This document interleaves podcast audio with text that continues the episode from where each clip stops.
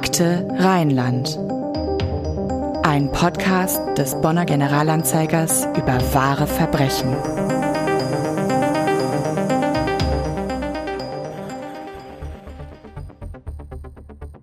Bad Honnef, 5. August 1982 am Morgen.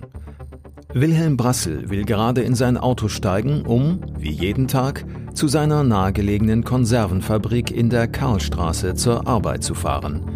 Plötzlich wird er überwältigt. Der oder die Täter verschleppen den 62 Jahre alten Mann. Sie wollen von seiner Familie Lösegeld für den wohlhabenden Fabrikanten erpressen. In den nun folgenden 68 Stunden geht alles schief, was schiefgehen kann. Bei den Entführern, aber auch bei der ermittelnden Polizei. Hallo und herzlich willkommen bei einer neuen Episode von Akte Rheinland, dem True Crime Podcast des Bonner Generalanzeigers. An jedem zweiten Donnerstag sprechen wir hier über wahre Verbrechen und Kriminalfälle aus der Region Bonn. Heute geht es um eine Entführung, um einen tragischen Tod und um unglaubliche Ermittlungspannen. Mein Name ist Anna-Maria Bekes, bei mir ist mein Kollege Andreas Deik. Ja, hallo zusammen. Wir sind allerdings heute beide nicht in Bonn in unserem Verlagshaus. Stattdessen sind wir beide heute zu Besuch in unserer Lokalredaktion im schönen Bad Honnef. Und zu Gast sind wir bei unserer Kollegin Claudia Sülzen, die hier im Siebengebirge als Reporterin unterwegs ist. Ja, und ich freue mich, dass ihr mal den Weg hier nach Bad Honnef gefunden habt. Wir freuen uns auch. Und ich habe noch einen kleinen Hinweis, wie immer in eigener Sache. Ihr helft uns sehr, wenn ihr unseren Podcast weiterempfehlt. Wenn ihr ihn teilt, ihn liked, abonniert und uns eine schöne Bewertung bei Apple Podcasts und bei Spotify hinterlasst. Ja, vielen Dank dafür schon im Voraus und jetzt wollen wir aber mit dem heutigen Fall beginnen, Anna. Genau, wir gehen mal wieder einige Jahre zurück in der Zeit und zwar fast genau 40 Jahre, zum 5. August 1982. An diesem Tag wird der 62-jährige Wilhelm Brassel entführt. Claudia, kannst du uns erzählen, wer Wilhelm Brassel war und warum er den Entführern als ja, lohnendes Opfer erschien? Ja, also zunächst mal war Wilhelm Brassel natürlich ein erfolgreicher Unternehmer. Also er hatte den 1921 gegründeten Familienbetrieb, die haben damals sehr klein angefangen, kontinuierlich zu einem international tätigen Unternehmen ausgebaut. Also war es in den Anfängen noch so, dass auf der familieneigenen Plantage per Hand die Erdbeeren gepflückt wurden und in Dosen gepackt wurden, kamen später Lieferungen in den 80er Jahren zum Beispiel aus Anbaugebieten in ganz Europa. Also aus bescheidenen Anfängen hatte Wilhelm Brassel ein Unternehmen gemacht, das mit dem Kauf weiterer Konservenfabriken expandierte und dessen Produkte, man soll es kaum für möglich halten, zum Beispiel auch in Mexiko oder Singapur zu kaufen waren. Das ist natürlich nur die eine Seite, die unternehmerische Seite. Wilhelm Brassel war Batonnefer mit Leib und Seele. Ich glaube, das kann man wirklich mit Fug und Recht sagen und auch im Ehrenamt sehr aktiv. Dazu gehörten Berufsverbände, Industrie- und Handelskammer, er war Laienrichter am Landgericht Bonn und vieles, vieles mehr und hatte 1981 übrigens auch für seine ehrenamtliche Verdienste das Bundesverdienstkreuz erhalten. Das war also noch gar nicht so lang vor seinem später tragischen Tod. Dann war er der Tradition sehr verbunden. 15 Jahre Präsident der St. Sebastianer Schützen. Er sagte immer, das sind meine Schützen. Also das zeigt so diese tiefe Verbundenheit. Und die Schützen haben ihn dann auch zum Ehrenpräsidenten ernannt, als er nach 15 Jahren das Amt des Präsidenten in jüngerer Hände gab. Also man sieht daran, das war einfach für ihn ein ganz wichtiger Teil seines Lebens. Er war im Karneval aktiv, nicht verwunderlich in der Karnevalsgesellschaft Halt Paul. Das ist hier die älteste und größte Karnevalsgesellschaft und da äh, war er Senator. Also auch das so ein Amt, was zeigt, ja, er war ein Mann aus dem Läve, wie man im Rheinischen sagen würde und auch sehr nahbar, sehr präsent in seiner Heimatstadt.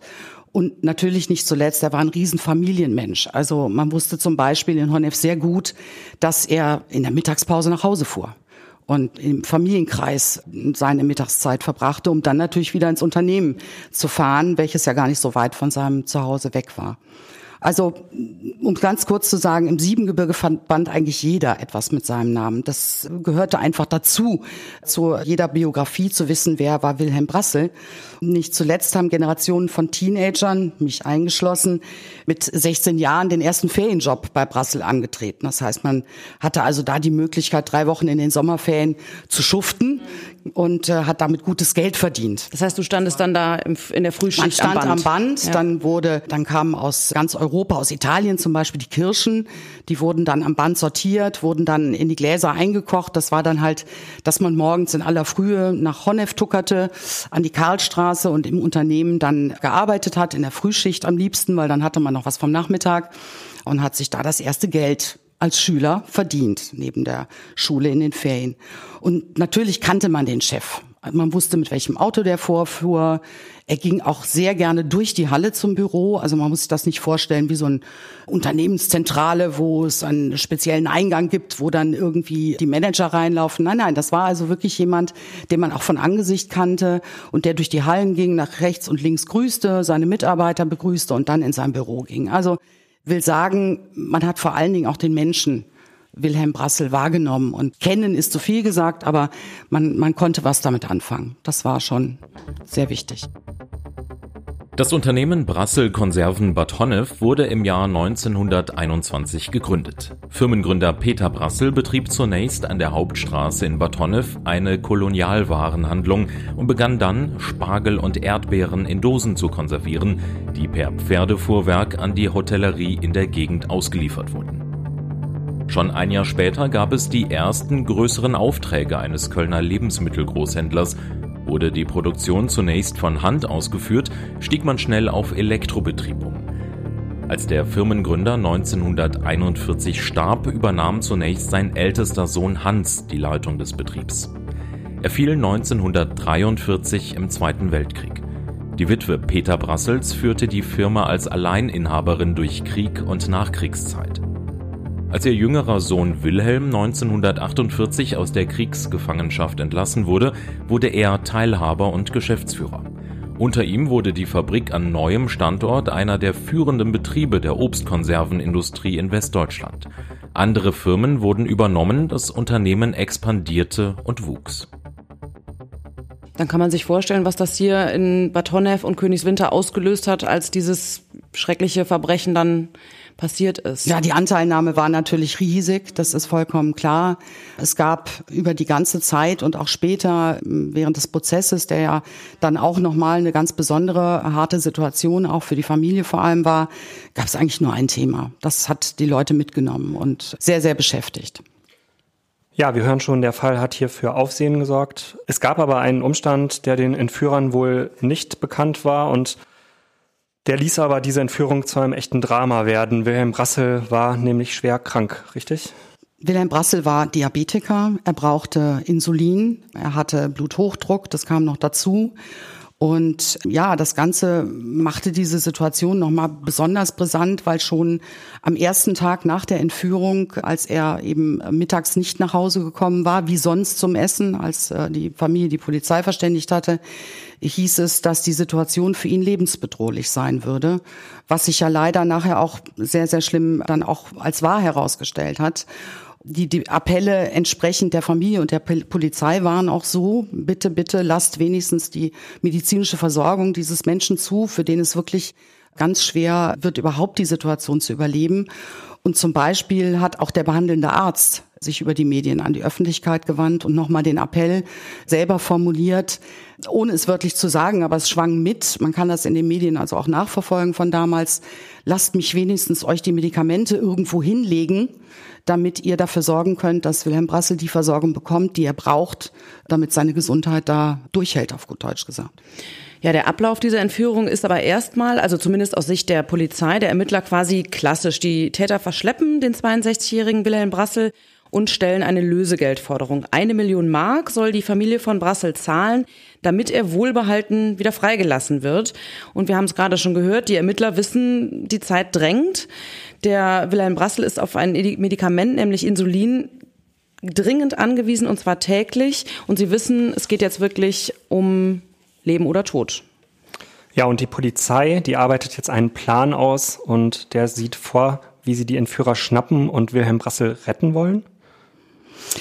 Ja, äh, also wie wir schon gehört haben, es musste schnell gehandelt werden. Das war vollkommen klar.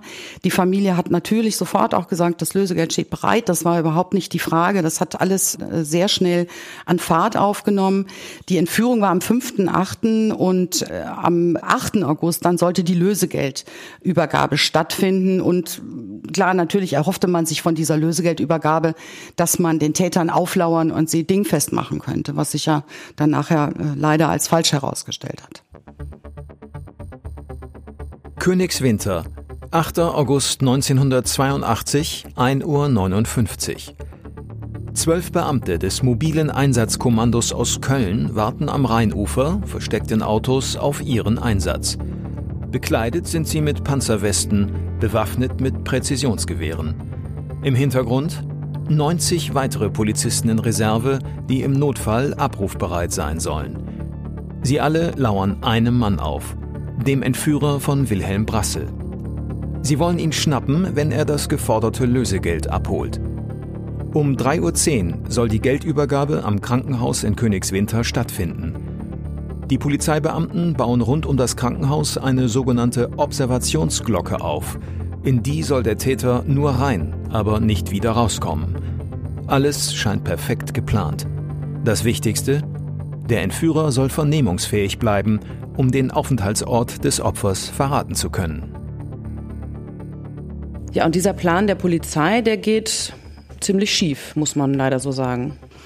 Ja, also äh, man muss sich das vorstellen, ein bisschen so im Nachgang unter welchem Druck auch die Ermittler natürlich standen. Also ich, man kann das wirklich an diesen Protokollen in den Zeitungen, die da auch gelaufen sind, nachverfolgen.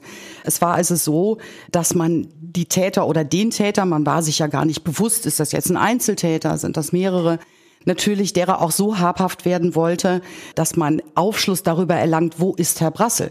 Das heißt, man brauchte die lebend. Es konnte nicht sein, dass äh, in einem Schusswechsel die Täter sterben und man hat keinen Anhalt für den Aufenthaltsort von Wilhelm Brassel. Das war ganz wichtig.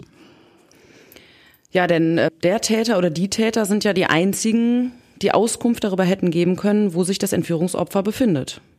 So ist es. Und äh, ja gut, das schlimme Ereignis ging weiter. Die Entführer hatten telefonisch eine Forderung durchgegeben, das Geld sei zu hinterlegen in Königswinter an einer Statue, an einer äh, Statuette. Und äh, Peter Brassel, der Sohn des Entführten, sollte dort das Geld hinterlegen. Mhm. Genau, da kam um 1.40 Uhr in der Nacht auf den 8. August ein Anruf vom Entführer oder von den Entführern und da hieß es Geld hinter Mutter Gott und das stand dann eben dafür, dass dieser Mutter Geldkoffer Gottes, ja. genau hinter dieser Madonnenfigur vor dem Krankenhaus platziert werden sollte. Claudia, du kennst dich ja ganz gut aus in Königswinter, jedenfalls besser als wir, würde ich sagen. Kannst du uns erklären, wie es da damals aussieht und ja, im Vergleich vielleicht auch heute aussieht? Wo liegt das Krankenhaus? Wie sah damals die Umgebung aus? Also das Krankenhaus ist lange schon kein Krankenhaus mehr, ist heute ein Seniorenheim, liegt tatsächlich mitten in der Königswinterer Altstadt in einer Seitenstraße. Es ist eine sehr enge Bebauung.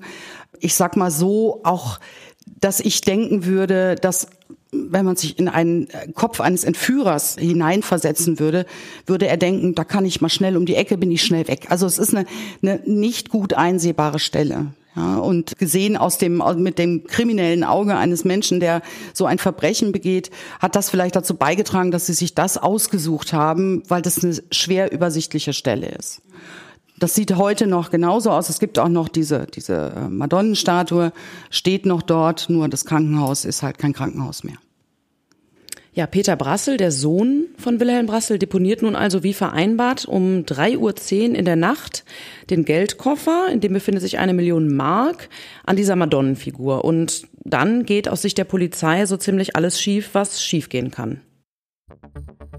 Königswinter, 8. August 1982, 4.34 Uhr. An der Marienstatue vor dem Krankenhaus erscheint ein junger Mann. Er nimmt den dort platzierten Koffer mit dem Lösegeld von einer Million Mark und läuft Richtung Rhein. Die in der Nähe postierten Beamten des Kölner Spezialeinsatzkommandos reagieren nicht. Zwei andere springen aus ihren Autos und laufen dem mutmaßlichen Entführer hinterher. Doch sie scheitern an ihrer mangelnden Ortskenntnis und den engen, verwinkelten Straßen der Königswinterer Altstadt. Der Verdächtige verschwindet im Petersgässchen, das die Polizisten in ihrer Taktik offenbar schlicht übersehen haben. Die Verfolgung scheitert. Zwar kommen Beamte dem Mann offenbar zeitweise so nah, dass er ihnen den Geldkoffer vor die Füße wirft. In den war zwar ein Peilsender eingebaut worden, doch anders als es die Kriminalistik eigentlich vorsieht, war der Griff nicht mit dem rotfärbenden Mittel Fuchsin präpariert worden, sodass der Kofferträger später auch nicht identifiziert werden konnte. Mehrfach wird geschossen, laut den Fahndern dreimal, laut Anwohnern fallen zehn bis zwölf Schüsse. Am Ende ist der Verdächtige entwischt und die Ermittler stehen mit leeren Händen da. Ja, wir haben jetzt gehört, wie dieser Einsatz abgelaufen ist und so sollte er ganz sicher nicht laufen. Wie wurde denn von Seiten der Polizei mit diesen Pannen umgegangen? Ja, natürlich war nicht von Pannen die Rede. Das war natürlich im Polizeijargon äh, nie so genannt. Es gab ein Einsatztagebuch natürlich, aber da wurde jetzt auch, daraus ging jetzt nicht hervor, dass da irgendwelche Fehler gemacht worden sind. Der Chef der Bonner Kripo sprach dann damals von einem bedauernswerten Missgeschick und er wisse auch nicht, was man hätte besser machen können. So ist er in den Medien zitiert worden. Ja, und Kripo-Experten sahen das dann allerdings im Nachgang etwas anders und ein Zitat habe ich in diesem Zusammenhang gefunden in einem Spiegelartikel. Das macht sehr deutlich, wie dieser ja, gescheiterte Einsatz innerhalb der Bonner Polizei, die ja zuständig war, gesehen wurde. Anscheinend hat nämlich ein hoher Polizeioffizier auf einer Dienstleiterbesprechung in Anspielung auf die Entführung und Ermordung des Wirtschaftsfunktionärs Hans-Martin Schleier durch die RAF gesagt, Schleier ist verbrasselt worden und Brassel wird verschleiert. Zur Erklärung vielleicht für unsere Zuhörerinnen und Zuhörer, die der rheinischen Sprache nicht ganz so mächtig sind. Brassel ist Kölsch und steht für Arbeit, Stress, Druck. Und verbrasselt könnte dann auf gut Deutsch so viel heißen wie vergeigt. Und ganz kurz zum Hintergrund, damit man es auch versteht, bei Hans-Martin Schleier hatte die Bundesregierung die Zahlung eines Lösegeldes damals abgelehnt und die Behörden verhinderten unter anderem auch, dass die Familie es zahlte. Offiziell hat natürlich der äh, Kölner Regierungspräsident, der damalige Franz Josef Antwerpes, an dem wir alle uns sehr, sehr gut erinnern, nichts zu Pannen gesagt und dieses Wort wurde auch nicht in den Mund genommen. Aber immerhin, er hat eine interne Untersuchung veranlasst. Allerdings ist äh, nicht bekannt oder zumindest mir nicht bekannt, was dann am Ende diese interne Untersuchung wirklich ergeben hat. Was man ja zur Zeit der Entführung nicht wusste, was dann aber später ans Licht kam, war, dass auch ein erfolgreicher Zugriff der Polizei Wilhelm Brassel gar nicht mehr hätte retten können. Das ist leider tragischerweise richtig, denn ähm, als am 14. August 1982 wurde die gefesselte Leiche Wilhelm Brassels in der Nähe der Schmelztalstraße im Siebengebirge in einem sumpfigen Gelände gefunden. Und ähm, ja, es sollte sich herausstellen, dass er tatsächlich schon länger tot war. Wie weit liegt denn der Ort, an dem er entführt worden ist, und der Ort, an dem er später aufgefunden worden ist, auseinander? Man kann davon ausgehen, es sind ungefähr vier Kilometer, die also tatsächlich zwischen seinem Wohnhaus und dem Ort, äh, an dem später die Leiche gefunden wurde, liegen. Also man muss sich das so vorstellen, Wilhelm Brassel war auf dem Weg vom Haus zur Firma entführt worden. Auch das wäre eigentlich nur ein Weg von ein paar Minuten mit dem Auto zumal. Also das in Honnef, das sind, ich weiß nicht, da ist man in drei Minuten, hat man diese Strecke zurückgelegt. Das Auto wurde später in Ittenbach gefunden, aber die Leiche in der Nähe seines Wohnhauses an der Schmelztalstraße. Wenn man heute die, die Örtlichkeit sich vorstellt, in der Nähe ist das Steinsbischer Hof, so heißt dieser An, dieses Anwesen.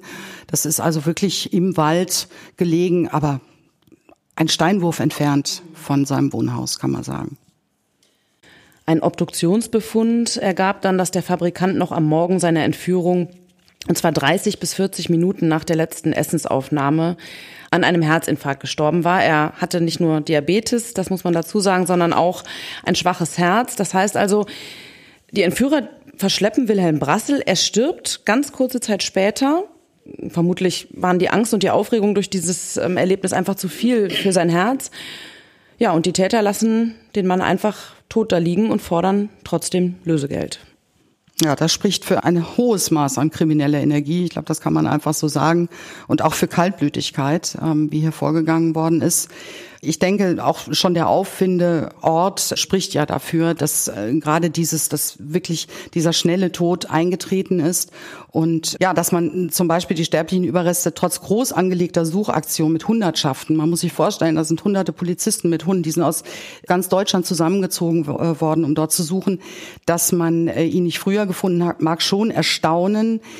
Aber dann empfehle ich, dort mal spazieren zu gehen. Also im Siebengebirge ist wirklich, wenn man ein paar Meter vom Weg weg ist, ist es auch Wildnis und, und sehr undurchdringlich. Ja, das hat hier leider ähm, dann auch dafür gesorgt, dass äh, man so, so lange wirklich gesucht hat. Ja, und diese ganze Zeit des Bangens für die Familie muss das ganz besonders schrecklich gewesen sein. Ja, das ist kurz gesagt ein Martyrium. Ich, ich glaube, man, man kann sich kaum in so eine Situation hineinversetzen. Wir reden ja auch von einer Zeit, da Entführungen aus politischen Motiven noch nicht so lange zurücklagen. Man hat hier dann aber auch schnell festgestellt, es gab kein politisches Motiv, es war ein wirtschaftliches Motiv, es ging um Geld. Es ging darum, schnelles Geld zu machen. Ja, umso bewundernswerter finde ich persönlich die Haltung, die zum Beispiel der Sohn, also Peter Brassel, an den Tag gelegt hat. Also nicht nur, dass er auch der Polizei beigesprungen ist und gesagt hat, die Polizei hat immer an unserer Seite gestanden und alles äh, Menschenmögliche getan. Es kam im Nachgang der Entführung nämlich auch zu Ressentiments gegenüber ausländischen Mitbürgern, als dann klar war, ein türkischer Kurde ist beteiligt und auch andere ausländische Mitbürger sind beteiligt. Da kam es zu Ressentiments und Peter Brassel hat sich sehr, sehr schnell auch öffentlich geäußert, dass solche Ressentiments, Vorurteile, dass er die überhaupt nicht teilt und dass er auch bittet, diese nicht zu verwenden und sich nicht gegen ausländische Mitbürger äh, zu wenden. Er hat damals also auch darauf verwiesen, wie viele auch in der eigenen Belegschaft ähm, ausländische Mitbürger sind und sehr zur Familie gestanden haben. Also ich fand das von der Haltung her wirklich bewundernswert. Das mhm. beweist Größe, ja. Ja. Ja, und der Entführer, der wie vereinbart in der Nacht auf den 8. August an diesem Krankenhaus damals noch in Königswinter aufgetaucht und dann abgehauen war, der konnte erst fünf Tage später letztlich festgenommen werden. Und das, obwohl die Polizei genau ihn an dem Abend eigentlich schon hatte. Ja, der Name, der immer wieder auftaucht, ist Ali K., der dem Einsatzkommando in Königswinter entwischt war. Da hat es einen Schusswechsel gegeben. Man ging davon aus, er müsse verletzt sein, unter anderem eben auch, weil gesehen wurde, dass er sich irgendwas um den Arm gebunden hat. Stellte sich nachher als falsch heraus. Er war nicht verletzt. Dann ist er in den Düsseldorfer Hof, das ist ein, ein Hotel, also das Gebäude gibt's heute noch, geflohen. Dieses wurde durchsucht mit mehr als 100 Beamten. Und eben, man suchte nach einem Verwundeten, ja, der bei dem Schusswechsel irgendwas abbekommen haben musste. Das war aber natürlich nicht so. Er war bei bester Gesundheit. Ja, das klingt zumindest clever, wenn man das so sagen darf. Ja, der hat sich offensichtlich sein Hemd ausgezogen auf der Flucht, wenn ich und das richtig verstanden habe, und um den Arm gewickelt. Um den ne? Arm ja. gewickelt, genau, so dass man dachte, gut, er hat einen Streifschuss abbekommen. Das war aber nicht so, ja. Ja, es wurden natürlich dann auch andere Hotelbewohner zum Polizeipräsidium gebracht, darunter aber eben auch Ali K., der offenbar mit einem falschen Pass unterwegs war.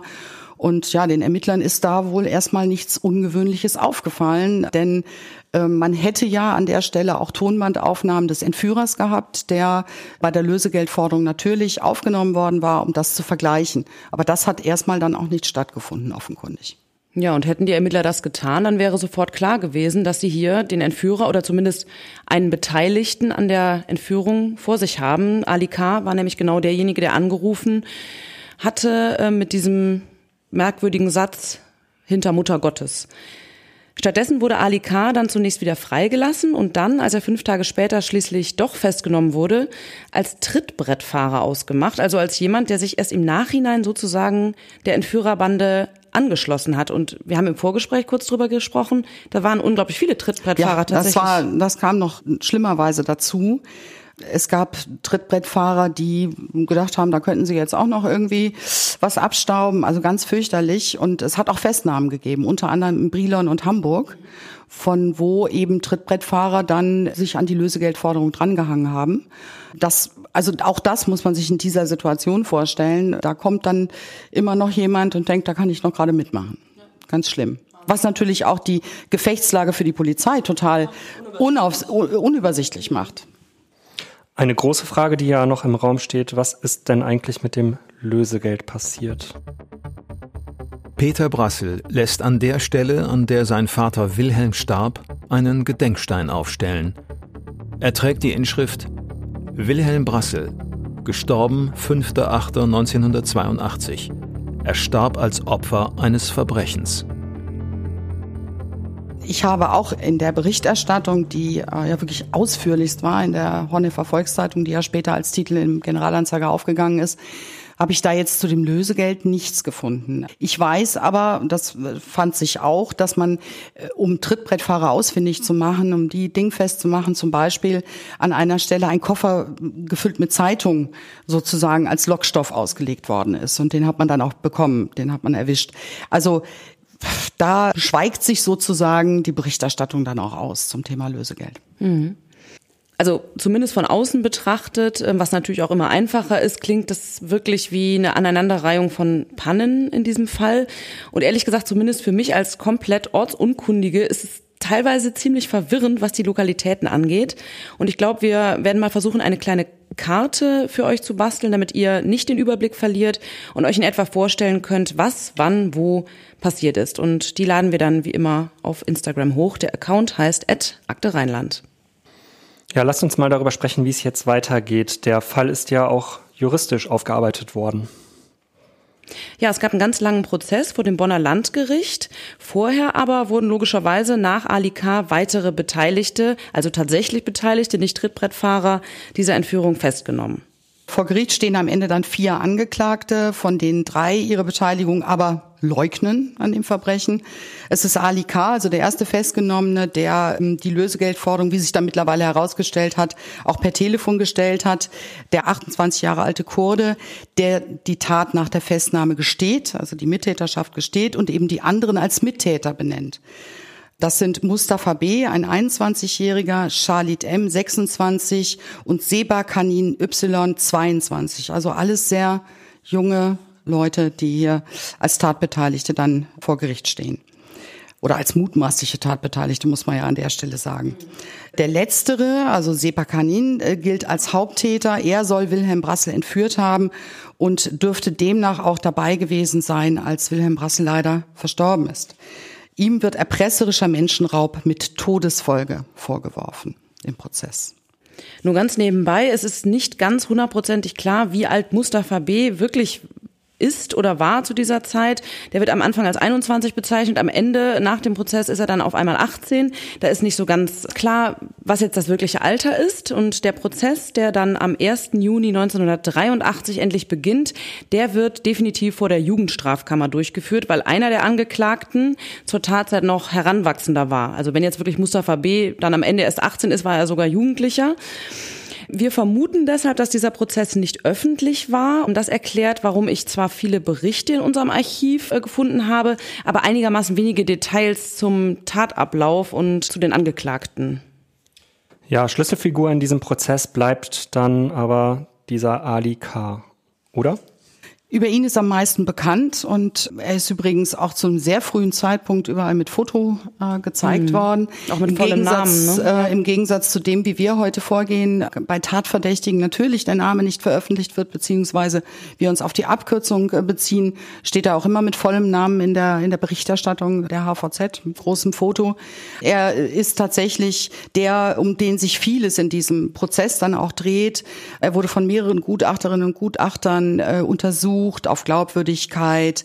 Zum Beispiel, weil natürlich die Mittäter, die mutmaßlichen behaupteten, sie seien unschuldig und er hätte das alles ähm, alleine äh, durchgezogen, beziehungsweise würde andere noch decken. Ja, zwischendurch ähm, habe ich eine Stelle gefunden auch. Da war von acht mutmaßlichen Mittätern die Rede, von denen keiner weiß, wer sie waren. Also es gab da auch durchaus Fragen, auch während des Prozesses, die nicht so ganz aufgeklärt waren. Ja, und er wurde dann auch auf seine Schuldfähigkeit hin untersucht. Warum das? Der Verteidiger hatte schwere Bedenken angemeldet und gefordert, den Mandanten auf Schuldfähigkeit hin untersuchen zu lassen. Wie das begründet wurde, war nicht herauszufinden. Fest steht aber, dass ein Gutachter dann tatsächlich feststellte, er ist voll schuldfähig. Also da gab es dann keine Zweifel. Äh, es ist natürlich klar, dass der ähm, Verteidiger alle Register zieht in einem solchen Fall, um hier auch möglicherweise Zweifel zu sehen. Ja, es scheint mir nach Lesen der Berichterstattung so gewesen zu sein, dass einiges, was die Verteidiger in diesem Prozess tun, darauf ausgelegt gewesen zu sein, den Prozess mindestens mal zu verzögern und im aus ihrer Sicht besten Fall sogar ganz zu kippen. Der wird ja auch mehrfach unterbrochen, teilweise sogar vier Wochen lang. Und auch seitens der Verteidiger gibt es sehr scharfe Kritik an den Ermittlungen der Polizei. Unter anderem fordert der Verteidiger von Mustafa B. die Herausgabe von Spurenakten. Das hatten Polizei und Staatsanwaltschaft anscheinend zunächst verweigert und da wird dann sogar das Oberlandesgericht Hamm, das zumindest damals, ich weiß gar nicht, ob es heute noch so ist, zuständig war für Justizverwaltungsakte in Nordrhein-Westfalen, angerufen. Und dieses OLG Hamm entscheidet dann, die Akten müssen rausgerückt werden. Das alles zieht den Prozess natürlich enorm in die Länge. Das ist äh, absolut zutreffend. 57 Tage verhandelte die Kammer über diesen außergewöhnlichen einschneidenden Fall. 119 Zeugen wurden gehört. Sechs Gutachterinnen und Gutachter kamen im Lauf des Prozesses zu Wort und äh, das finde ich die beeindruckendsten Zahl. Allein die Urteilsberatung nahm 50 Stunden in Anspruch. Hören wir uns einmal an, was am Ende dabei herauskam. Im März 1984 fällt schließlich das Urteil. Der Haupttäter Sebahatin Y wird von der Jugendkammer des Bonner Landgerichts wegen erpresserischen Menschenraubes und räuberischer Erpressung unter Einbeziehung einer anderen Strafe zu acht Jahren Haft verurteilt. Ali K. erhält wegen Beihilfe zu diesen Delikten vier Jahre und sechs Monate Freiheitsstrafe. Mustafa B. wurde wegen erpresserischen Menschenraubes zu einer Jugendeinheitsstrafe von fünf Monaten verurteilt und Salid M. zu zwei Jahren und drei Monaten wegen Beihilfe zu erpresserischen Menschenraub. M. wird von der weiteren Untersuchungshaft verschont, da er sich seit August 1982 in Untersuchungshaft befindet und somit zwei Drittel seiner Strafe verbüßt hat. Im April 1984 werden diese Urteile dann rechtskräftig. Revisionsanträge werden vom Bundesgerichtshof zurückgewiesen. Weiß man etwas darüber, wie es mit den Angeklagten weiterging? Ja, wieder ist es äh, Ali K., über den man da am, am ehesten wirklich Bescheid weiß oder auch nur über ihn Bescheid weiß der äh, ja die Tat gestanden hatte und dann im Prozess so eine Art Kronzeuge gegen die anderen drei Mittäter wurde. Und er war es wohl nach allem, was ermittelt wurde seinerzeit, der bis zu dieser Zeit ein unbescholtener Bürger war, ein fleißiger Arbeiter. So heißt es in Artikeln im Archiv. Er war verheiratet, hatte ein Kind. Und weil er sich schließlich mit der Abschiebung einverstanden erklärte, verzichtete die Staatsanwaltschaft dann auf die weitere Strafvollstreckung. Den Antrag hatte Ali Kars Anwalt gestellt. Es hieß dann, er wolle in der Türkei ein neues Leben beginnen, an einem unbekannten Ort. Und zu vermuten stand, dass er auch Drohungen erhalten hatte, weil er ja derjenige war, der als Kronzeuge die Mittäter verraten hat. Möglicherweise wollte und musste er sich und die Familie in Sicherheit bringen. Also Ali K. wird dann 1985 in die Türkei abgeschoben und dementsprechend freigelassen. Das war so ein Deal sozusagen. Eine Frage, die mir noch im Kopf schwirrt und über die wir noch nicht gesprochen haben, ist, wie kamen die Täter eigentlich auf Wilhelm Brassel? Gibt es dazu Erkenntnisse? Äh, nee, also nicht, dass ich so genau sagen könnte, ich sag mal, die waren Mitarbeiter oder so, das nicht. Ich denke mal, es liegt einfach daran, dass sie ein Opfer sich ausgeguckt haben, welches weithin bekannt war und von dem auch bekannt war, es ist ein erfolgreicher Unternehmer und da ist Beute zu machen. Eine andere Erklärung gibt's für mich da nicht. Und dadurch, dass er so ein bekannter und präsenter Mann war, von dem man wusste, viele Mitarbeiter hatte, mag das die Ursprungsidee gewesen sein. Und es waren ja Täter, die hier in der Region verankert waren. Also ja, sonst hätten die das auch, glaube ich, gar nicht machen können. Man muss sich ja auch da auskennen. Du hast eben schon gesagt, das ja. ist völlig Das Auto stand in Ittenbach, auch das muss man wissen. Die haben also Ortskenntnisse gehabt. Ja, und es war einfach bekannt, es ist ein Unternehmer und in dieser Zeit, in der ja aus anderen Motiven, aus politischen Motiven Unternehmer leider, leider in den Jahren vorher oft Ziel von Entführungen waren, waren das im, im Endeffekt waren es alles Nachahmer, die sich ein Opfer ausgesucht haben. Vielleicht auch eines, welches sehr erdig, sehr, ja, vielleicht auch ein bisschen zu normal war, als dass man, ja, äh, irgendwie, er hat ja ganz normal, er hat gearbeitet, er ist jeden Mal, er ist spazieren gegangen, er war ein großer Wanderer, er ging viel in die Natur, er war ein großer Freund der, der historischen Zusammenhänge in seiner Heimat. Das heißt, er war wirklich präsent es war, glaube ich, nicht schwer herauszufinden, wann er morgens in sein Auto steigt und zur Arbeit fährt. Ja, und das haben die sich dann zu Nutzen gemacht. So endet also diese Geschichte voller Pannen und Missgeschicke, aber vor allem ist es eine traurige Geschichte, in der ein Mensch mit nur 62 Jahren sterben musste. Das belastet die Familie von Wilhelm Brassel bis heute, wie wir wissen. Und Claudia, du kennst ja die Familie. Wie gehen die Kinder von Wilhelm Brassel heute mit dem tragischen Tod ihres Vaters um? Also dazu ist vor allem eins zu sagen. Das Engagement ihres Vaters, die Verbundenheit zur Heimat haben die Kinder in direkter Linie geerbt und leben es bis heute. Jahre später wurde ja Peter Brassel zum ersten hauptamtlichen Bürgermeister von Bad Honnef gewählt. Er stand fünf Jahre hier an der Spitze der Stadtverwaltung. Und ich kann mich sehr gut an die Amtseinführung im Rathaus erinnern. Da war die ganze, seine ganze Familie war dabei. Und ähm, sein Slogan damals war ein Honnefer für Bad Honnef. Und das waren für ihn alles andere als leere Worte. Und das wäre auch das gewesen, was sein Vater an der Stelle gesagt hätte. Du hast die beiden, also Sohn und Tochter von Wilhelm Brassel, natürlich gefragt, ob sie bei diesem Podcast mitmachen möchten, ob sie etwas beitragen möchten. Und das wollten sie nach einiger Überlegung dann aber lieber nicht. Und selbstverständlich respektieren wir das.